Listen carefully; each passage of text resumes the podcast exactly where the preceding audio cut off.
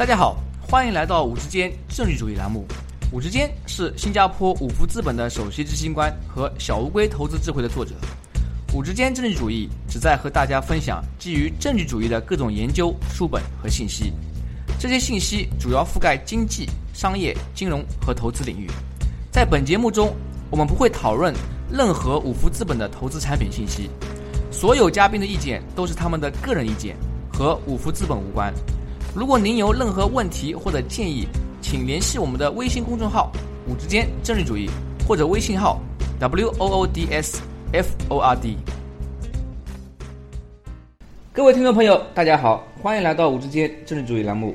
今天我的嘉宾是芝加哥大学金融学助理教授丛林先生。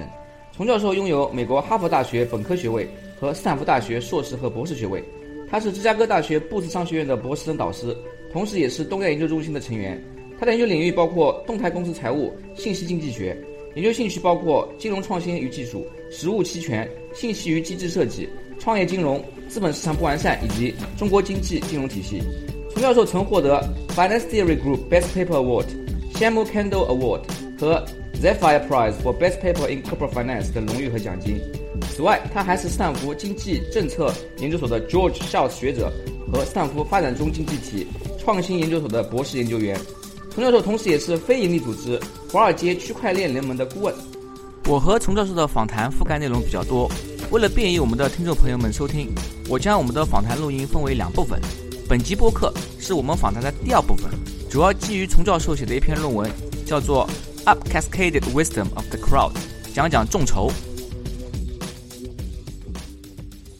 接下来，我们来和丛教授聊一下他写的另一篇学术论文《Up Cascaded Wisdom of the Crowd》。这篇学术论文讲的主要是众筹这个概念。首先，能不能为我们的听众朋友们介绍一下众筹？众筹的定义是什么？目前在全世界规模和发展速度如何？嗯，好的。呃，众筹呢，就是英文是 crowdfunding，它的定义呢还是比较广的，啊，包括了 P to P 之间的就是呃。呃，民间的相互的一些直接的借贷，也包括了这种股权众筹，然后也有呃，像美国 Kickstarter、Indiegogo 等一些网站机构这种发行产品的众筹，啊，英文叫 Reward-based crowdfunding，啊，但是总结来说，它基本是啊，解决一个创业者在资金不足，然后也无法有效的。分散风险的前提下，啊，怎么样去融资的一个问题？这个融资比起传统的风投、天使投资或者是银行贷款，啊，筹呢更倾向于是面对更大的一个群体，啊，同时呢，中介的参与也更为有限，基本是这样一个概念。我们可以把它理解为是一种商业模式的创新。可以把它当做一种就是众包和微型金融结合而生成的一种啊产物。就像您刚刚说的啊，如果我们和传统的创业者融资方法相比，风投也好，天使或者是银行啊，那么他们去融资找钱的这个投资者对象呢是非常有限的，要么是基金，要么是银行。但是如果通过众筹的话，啊，他这个去问别人要钱的这个对象，一下子就扩散到啊数以百万计、千万计甚至亿计的各种网民啊，社会各界人士啊。那么这可能也是众筹啊和传统的筹资方法的一个非常重要的区别之一，对不对？呃，是的，而且呃，众筹这个概念其实我们也并不陌生，包括很多个人的创业者，他在创业的初期可能会找很多朋友。只是在传统的这种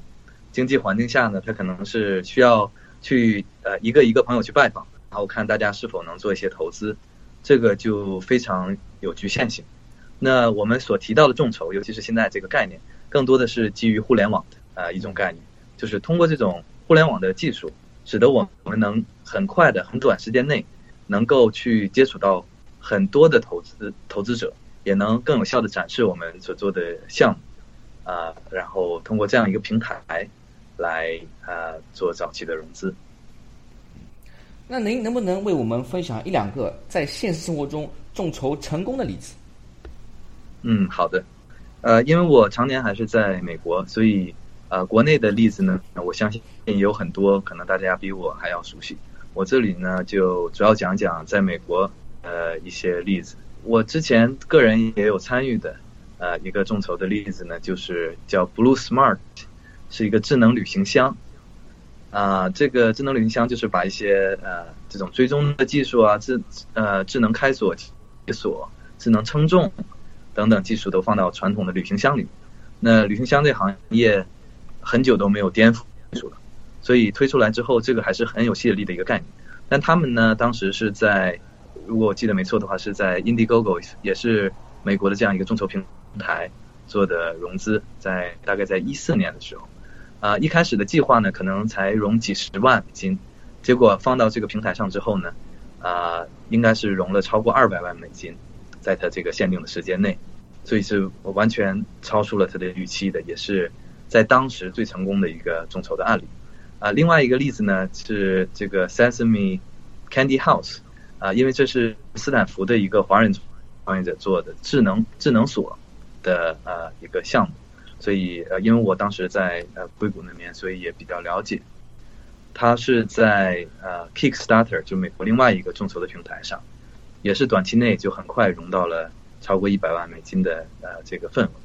啊。但他同时的呃同时呢，也是从 VC 或一些风投创投啊天使投资的渠道也有做融资。等一下呃，如果有时间的话，我们也可以提到为什么。呃，我们要做这种结合的融资的方式，但这两个是呃，我我能想到的例子。啊，其实还有一个例子跟我们之前讨论过的区块链的技术也相关，就是 ICO 这种代币的发行，也是一种众筹的模式。啊，虽然它不是股权股权资，但是它也是通过发行代币来达到一开始啊筹集资金的目的。这里面最经典的一个例子是。啊，这个叫啊 o m i s e Go 这个发行 o m i s e 是在泰国的一家金融初创公司，大概是一三年左右呃成立的啊，之后并在亚太地区迅速扩张。它就是解决一些线上支付，它也有跟支付宝合作啊，所以是呃大家很看好的一个项目。早期的融资呢都是通过 VC，通过这种创投风投啊来融的，但是在啊。一七年，也就是去年，呃，大概夏天的时候，他们决定发行一轮这种代币，就是通过这种众筹的模式，啊，大概融了呃几千万美金这样一个份额，也是超出了预期。但是他们也是，呃，也是呃呃很专业，并没有过度的去圈钱，而是还是控制了这种融资融资的额度。啊，这个它应该是代币发行里面第一个达到。独角兽的例子。那刚刚童教授为我们啊分享了啊好几个在现实生活中通过众筹成功的融到的创始企业需要的资金啊这样的例子。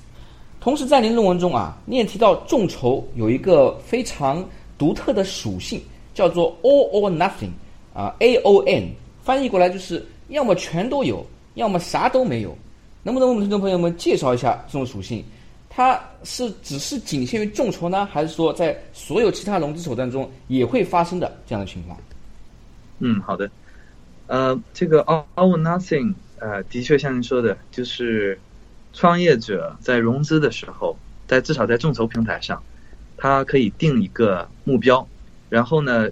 这个目标当然不是一个亿啊，是一个比较呃标准的一个目标。一旦我们呃筹集的资金达到了这个目标，就可以大家投的钱就会被收收上来，然后交给创业者。如果没达到呢，这个项目就不会在这个平台上进行了。然后之前的投资人呢的钱会被返回去。呃，这个现象呢，其实并不只是局限于众筹，而且众筹平台上也允许另外一种设计，叫呃呃 keep it on。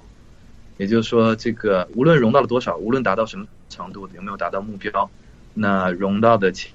都会给啊创业者，这也是一种模式。只不过在众筹平台上，嗯最常见的模式是我们刚才说的这个 all nothing 啊这样一个设计。呃，在其他的地方呢，我们也可以看到类似的现象，比如说这个呃创投或者天使投资的时候，很多时候创业者也是要陆续的去游说很多投资人，然后创业者会说我要融资呃到这样一个啊目标啊，那很多投资人也会说哦，那达不到的话呢，你是不是就不进行了，或者我们就不投了？或者有的人会说啊，好，我们愿意支持你，但是你先去找其他的投资机构。如果他们也投资你，呃，直到你达到这样一个目标的话，我们就履行我们的承诺。不然的话，我们也如果其他机构不投的话，我们也不会投。所以也是有这种机制在里面的。甚至我我们把它扩展的更广一些，超出这种金融的范围啊，比如说这个投票、选举，很多时候我们也设定一个目标啊，但是如果投的人不够多的话，这个这个法律的呃新的法律就不会通过。或者是新的呃，这这个候选人就不会被选到啊这个位置上啊，所以在很多这种经济和金融的活动中或者过程中，都有这样一个 all nothing 的特性在里面。嗯，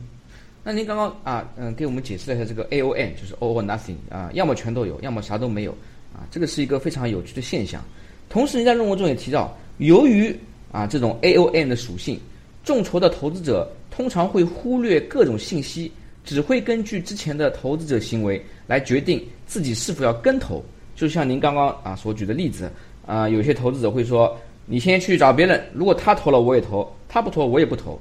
啊，这好像让人感觉呃非常从众啊，嗯，别人做我也做，别人不做我也不做，这背后的逻辑是什么？能不能为我们的听众朋友们分析一下？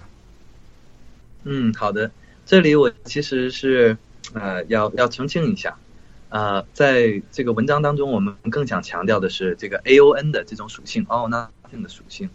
它更多的是缓解了这种从众的行为。啊，当然这个我们要有一个呃出发，就是起始点是相对于什么样的一个标杆，它缓解的这样一个呃现象。那这个标杆呢，其实就是在经济学里、金融学里，大家啊呃有很多文献有研究过的，叫 information cascade，是一种信息层叠的一种效应。啊，这个层，所以我觉得我应该先稍微解释一下这个层叠效应是什么样的。嗯，啊，这个跟我们在社交网络上点赞可能也比较像，就是说这个是呃，在很多社会科学里面都有研究，啊，也是一个人类很自然的一个行为，就是说会跟从别人的行为，呃，用土话来讲就是随大溜，啊，就是也像刚才说就嗯提到的从众的这种行为。这种行为呢，是长期以来一种自然选择，啊形成的一种习惯。其实呢，也是理智的一种行为。也就是说，人类的个体通过学习别人的生存技能，他才能更好的生存。所以，在这个呃，在这个过程中，我呃会形成这种呃信息层叠的一种效应。举一个简单的例子，比如说，我们做一个呃实验，我们在一个呃呃箱子里面放。呃，三个球，可能是呃红色的球更多，也可能是绿绿色的球更多，也许是两个红色的一个绿的，或者两个绿的一个红的。那现在大家呃每个人上去可以掏出来一个球，自己看一看是什么颜色啊，然后也没有告诉别人。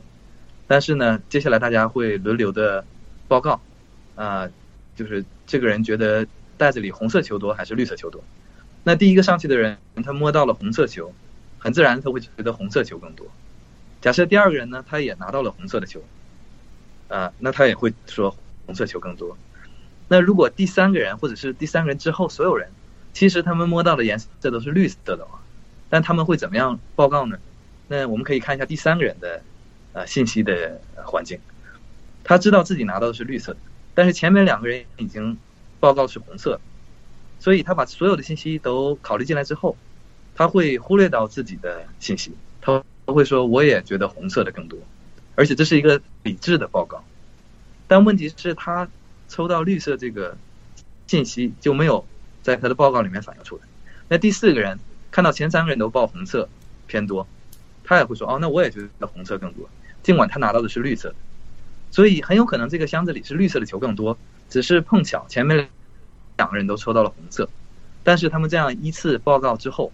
最后就会导致所有人报告的都是红色，就出现这种从众和呃层叠的效应。那这个在投资里面也会出现。如果早期的人大家大家都是支持的，尽管我个人可能一开始不看好这个项目，但是我看到别人都会投，那我可能会想，哦，他们是不是有特殊的信息，或者是他们是不是做的分析比我更透彻？那我就想，哦，那我也是跟跟着他们吸取这种群众的智慧，我也跟着去支持这个项目。那导致了后面的人都忽略掉自己的信息。这个是 information cascade，这是我们的标杆。加了 AON 之后，这个现象其实是得到了缓解。为什么得到了缓解？AON 的时候，如果我们有这种层叠的效应啊，呃，它有可能是向上层叠，有可能向下层叠，对吧？就是我呃从众，那一开始大家都支持呢，那我们我们就跟风都支持；大家一开始都反对呢，我们能跟风都去反对。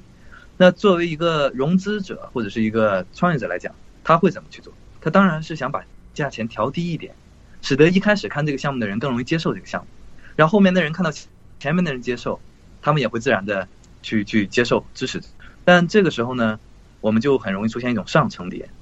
但是无论是上层叠还是下层叠，很多信息都没有办法在这个过程中体现出来，很多个人的信息都没有办法体现出来。那 AON 的一个好处是什么呢？它排除掉了我们对下层叠的担忧。为什么呢？就是如果前一些人都不支持，但是我自己看到的是一个呃很呃呃就是很很正面的一个信息，关于这个项目，那我其实还是可以支持的。为什么呢？我不担心下层叠，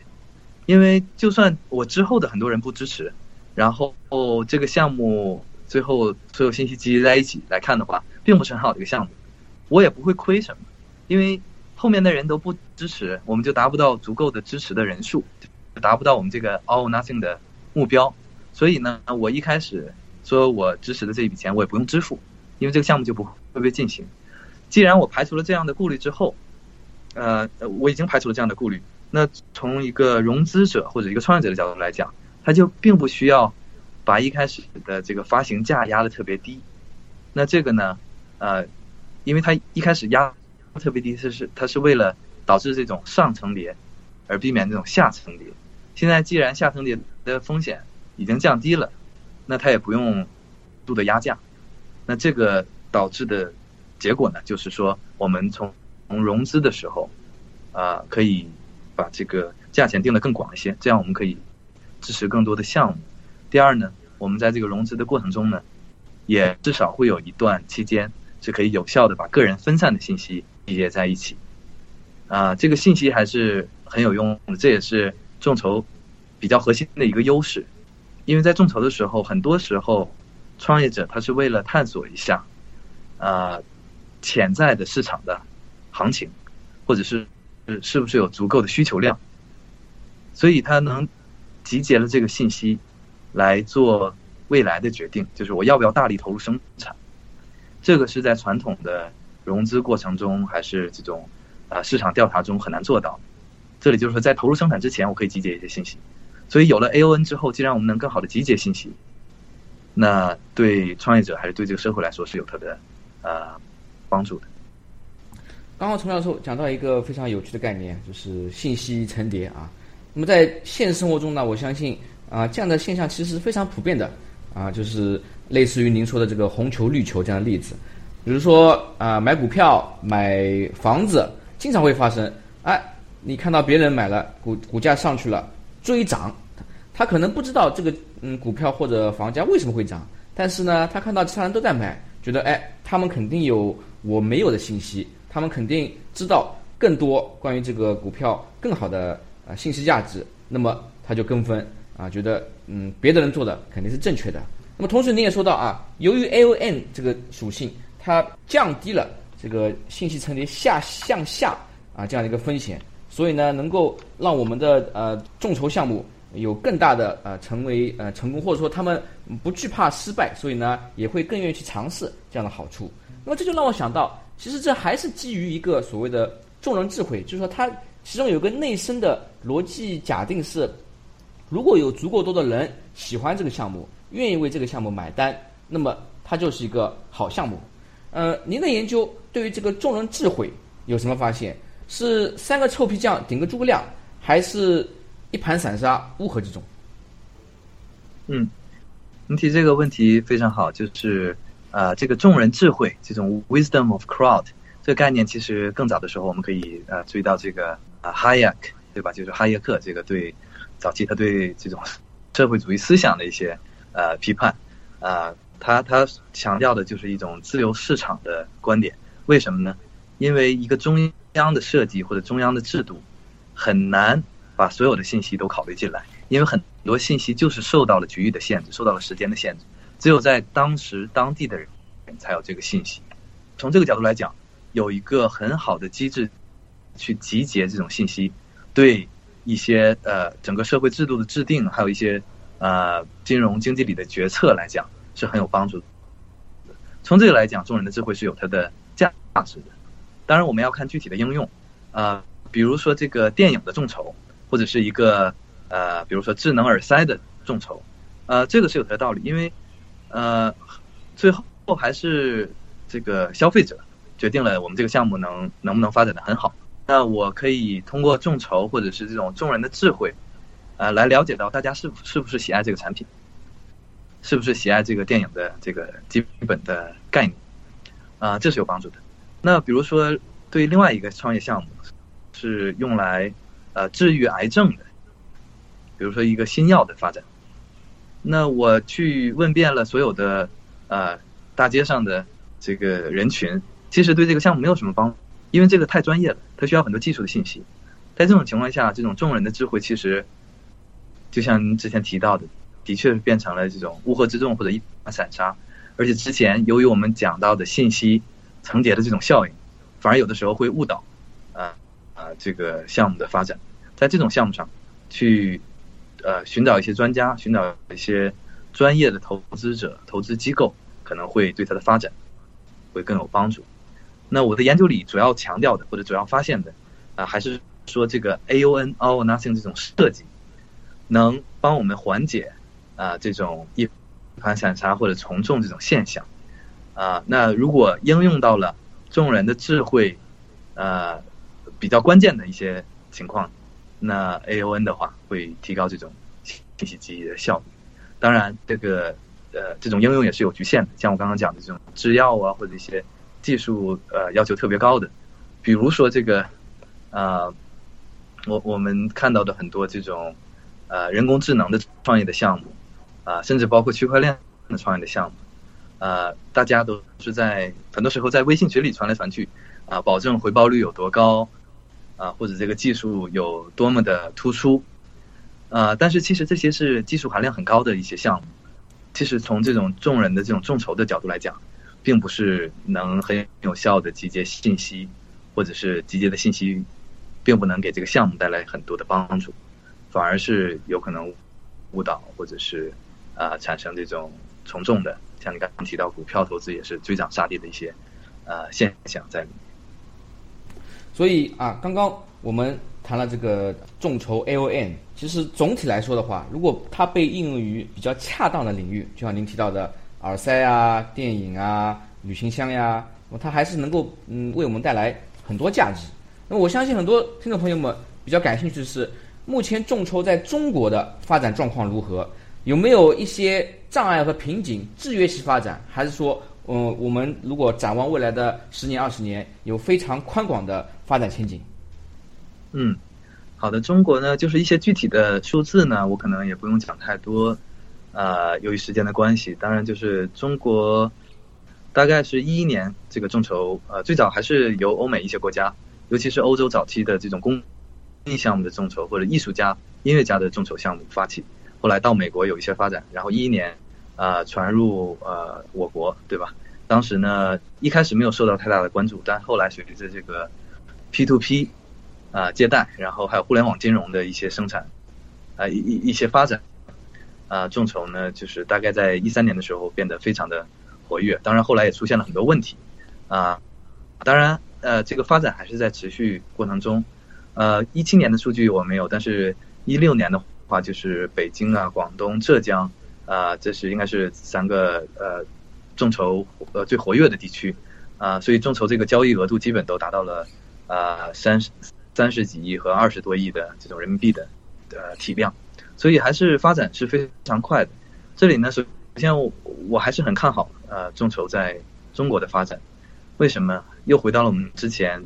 讨论的，就是说中美两国对一些金融科技监管或者发展的一些态度。中国其实是扶持这种创新的，啊，因为国情所需，啊，因为传统的一些呃金融体系发展的还不够完善，比如说一些中小企业或者一些初创企业，它融资这个过程中，在国内的确是面临的困难非常多，困难重重。啊，一个是银行未必愿意发呃借贷借贷给这些特别小的中小的一些企业。第二呢，他们可能没有一个呃呃已经建立起来的很好的信誉啊，因为中国之前没有太多用这种信誉卡，所以他也没有一个机制太好的去建立他们这种的借贷的信誉。那从银行融资就很困难啊。那但是如果他可以借助一些互联网平台啊做一些众筹的话，其实是能够帮助更多的中小企业进入市场这种呃融资的方式。啊，尤其是在初期，后期的话，它可以有一定发展之后，再去到机构或者银行做更大额度的融资，啊，所以这个是这个是有帮助的，但是它的瓶颈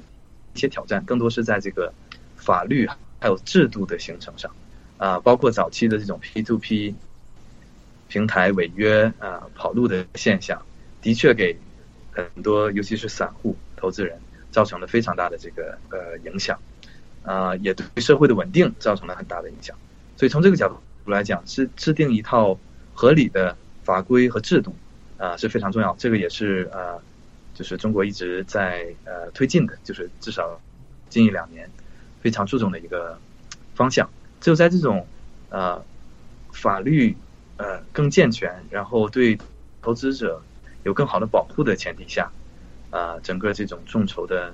啊，这种生态系统才能更好的发展。这里我不得不提的一句呢，就是除了国家或者政府方面去呃努力的把法律和呃制度制定的更完整之外，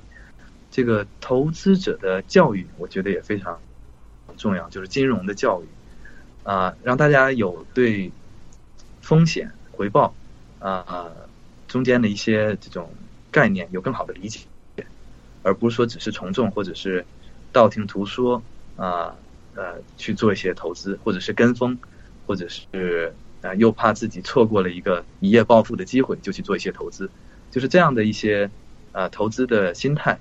通过一些呃金融的教育，还有呃中国金融市场的发展啊，我相信都会得到更好的一个呃进步吧啊，到时候对这种众筹，还有甚至一些其他的金融的创新。我觉得还是啊，中国还是一一片沃土，也是能够更好的帮助啊国家发展。所以从呃从这个角度来讲，我觉得一个是这种众筹，无论是众筹还是金融科技与创新的这样的一个市场，是很好的一个市场，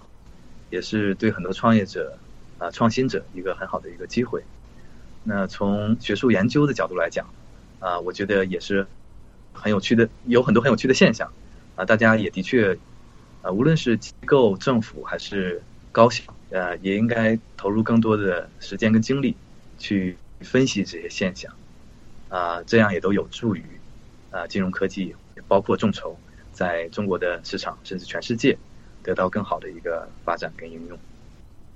啊，那刚刚涂教授讲的就是我们的啊众筹在中国发展，特别是涉及到法律制度呀、投资的教育啊，那么我们也希望。啊，通过向广大听众朋友、读者更多的宣传类似的研究啊，然后呢，提高他们相关的知识，并且提高自己做投资的理性程度啊。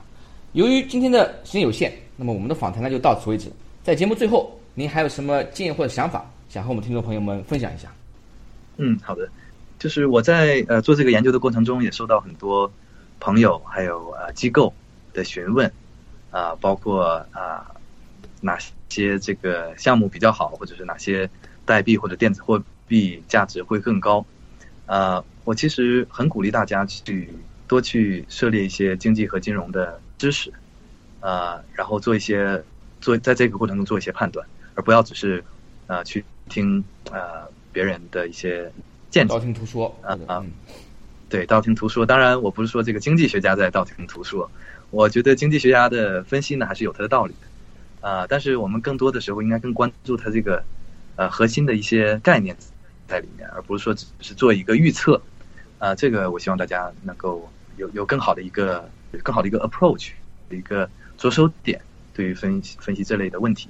啊，第二个呢，也是我之前有提到的，就是在这种呃金融创新啊，包括众筹，包括区块链等等，包括 AI 人工智能很多领域啊，创业者还有一些政府监管机构啊，我觉得可以更多的跟一些高校进行一些合作。来探讨这些问题，呃，这个在美国也有很好的呃